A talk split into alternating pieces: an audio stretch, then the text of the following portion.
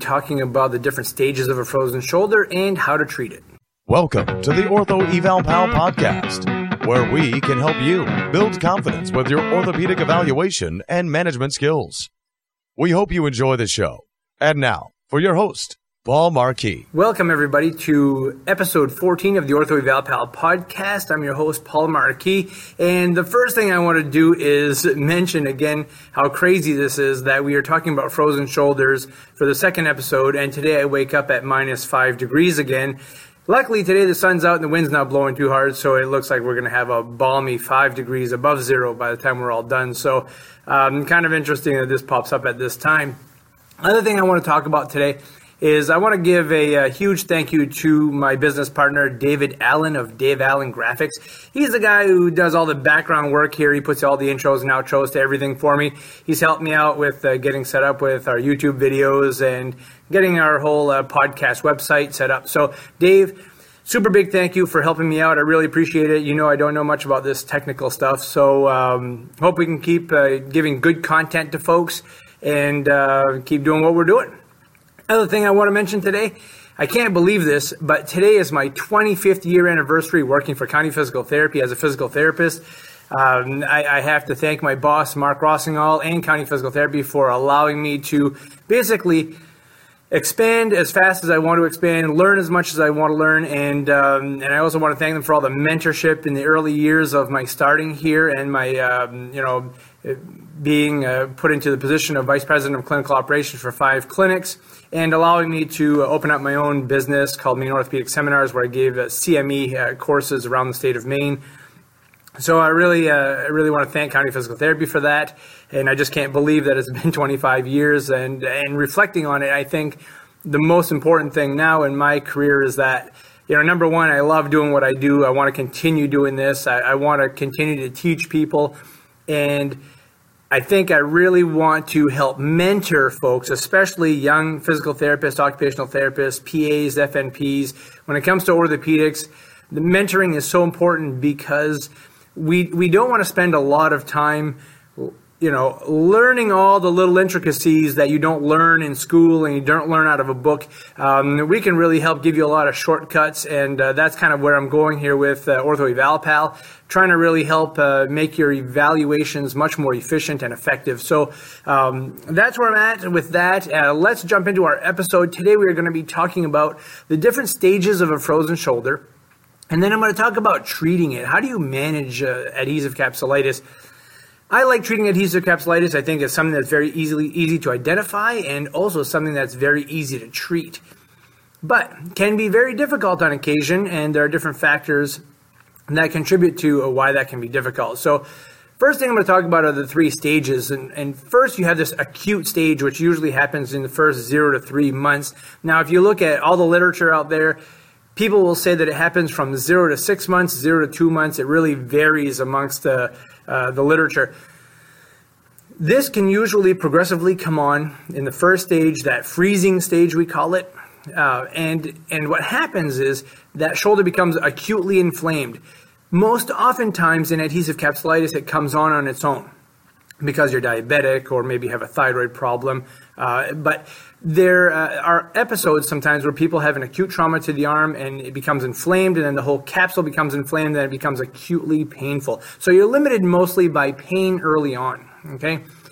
Second stage is where you still have quite a bit of discomfort, but you're starting to develop a tightening of the shoulder, okay? So the collagen fibers are becoming adhered. They're getting a little bit tighter. So not only are you being restricted by pain, but you're being restricted by soft tissue tightness. So that is kind of that stage. We see that, you know, in my opinion, we see that between 2 and 4 months. Some people will say it goes up to 9 months, but I more commonly see that in the 2 to 4 or 5 month range. And then the third stage is the thawing stage. And so this is where people have much less sign of acute inflammation, and biopsies and studies have shown that there's really no acute inflammatory process that is happening in this third stage. It's more of a collagen stiffness, tightness that's bound down. And this is the stage where we can actually, as therapists, push a little bit harder, gain a little more motion, and not re-inflame the shoulder. So it's important that that at this stage we really start to gain motion really nicely, and this is where people are a little bit more comfortable with the pain of stretching rather than the pain of having acute inflammation. So how do you treat? How do you treat adhesive capsulitis or the frozen shoulder? Well, there are some surgeons out there that have told me that they send people to physical therapy, and if that doesn't work, they send them to physical therapy. If that doesn't work, they send them to physical therapy, and as a last resort, they send them to physical therapy. And I've had very good success treating adhesive capsulitis, so I totally agree with that. I think that from beginning to end, we can be very helpful. Now, is there a protocol to follow with people with adhesive capsulitis? Absolutely not, okay? Everybody responds differently. Everybody has a different body type. And some folks might have a different level of inflammation. Diabetes may not be in control, or the thyroid may not be in control. They may be perimenopausal, may have an underlying, problem like Dupuytren's contracture that predisposes you to making this worse. So we have to kind of gear this differently for each patient who comes in. First thing I'm going to say, though, is don't agitate the joint capsule. Don't flare it up. Don't make it more irritated. Don't let it get hot. So I really early on try to go nice and easy with this, folks. A gentle, progressive gain in range of motion is what we're looking for. As that inflammation settles down, then you can start to progress a little bit more. I'm an advocate of early PREs in the pain-free range, and I would really work on avoiding impingement so I don't do a lot of cross-body motions and I don't do a lot of repetitive overhead activity. So that is very important. You need to remember this, that people with adhesive capsulitis, they have shown after they're all done with their treatment with adhesive capsulitis and they're better, typically end up with lower trapezius weakness and serratus anterior weakness. So those are things to kind of take into consideration. I kind of treat that early on. So there's a lot of treatment. I have a full 1 hour presentation on this. If anybody's interested in seeing how I like to treat this and I can show my techniques and what I like to do, please jump on the website, shoot me an email, and let me know. And maybe we could do a webinar sometime about how to treat doing the physical therapy treatment and occupational therapy treatment of adhesive capsulitis. So number two, injections. Corticosteroid injections can be very helpful at adhesive capsulitis, especially early on when they're inflamed. Now, a recent study just came out that showed that injecting the rotator interval is more effective than doing an intra-articular joint injection. And through my experience, I would have to agree with that. I've seen many adhesive capsulitis patients, many who have had injections, a lot intra-articular. Those folks don't seem to do as well as those who have a subacromial injection with a posterior approach. It floods that area, it decreases the areas of inflammation and the painful bursa, rotator cuff, and some of the proximal bicep tendon. So I think that's a much more effective injection. Other research out there has shown that injections alone don't do so well. PT alone doesn't do as well as PT and injections together. So it's not uncommon for a patient to undergo an injection in the course of having their treatment. I also like to give patients a 2 to 3 day rest after their injection just to let the medication do its thing and let that shoulder settle down. I tell them don't do any rigorous activity, no overhead activity, nothing that causes impingement. Number three, manipulation under anesthesia. Now, I know there are a lot of physicians out there that say this is barbaric, and I've seen a lot of patients who've had manipulation under anesthesia, and really, if they think it's barbaric, it's because they've never had an adhesive capsulitis, and they've never had to have treatment for it, and they've never had to undergo the pain of an adhesive capsulitis. These things are super painful. And really, when they do the manipulation under anesthesia, the patient's under anesthesia. So, really, the doctors look like rock stars because the patient comes out of it with better range of motion and typically less pain, and the physical therapist is the one who has to do all the range of motion and cause the discomfort while the patient is awake. So manipulation under anesthesia, there are risks to doing it, the risk of fracture and other problems. You need to do them on the right people. You shouldn't be doing them on osteoporotic patients and people who have, high risk of fracture. But I have seen people with manipulation under anesthesia, and they progress a lot faster than most, especially when we can really gain that motion. One of the things I do with manipulation under anesthesia is I see these patients 5 days a week for 2 weeks, and I put them on a very stringent home exercise program to stretch 4 to 5 times a day.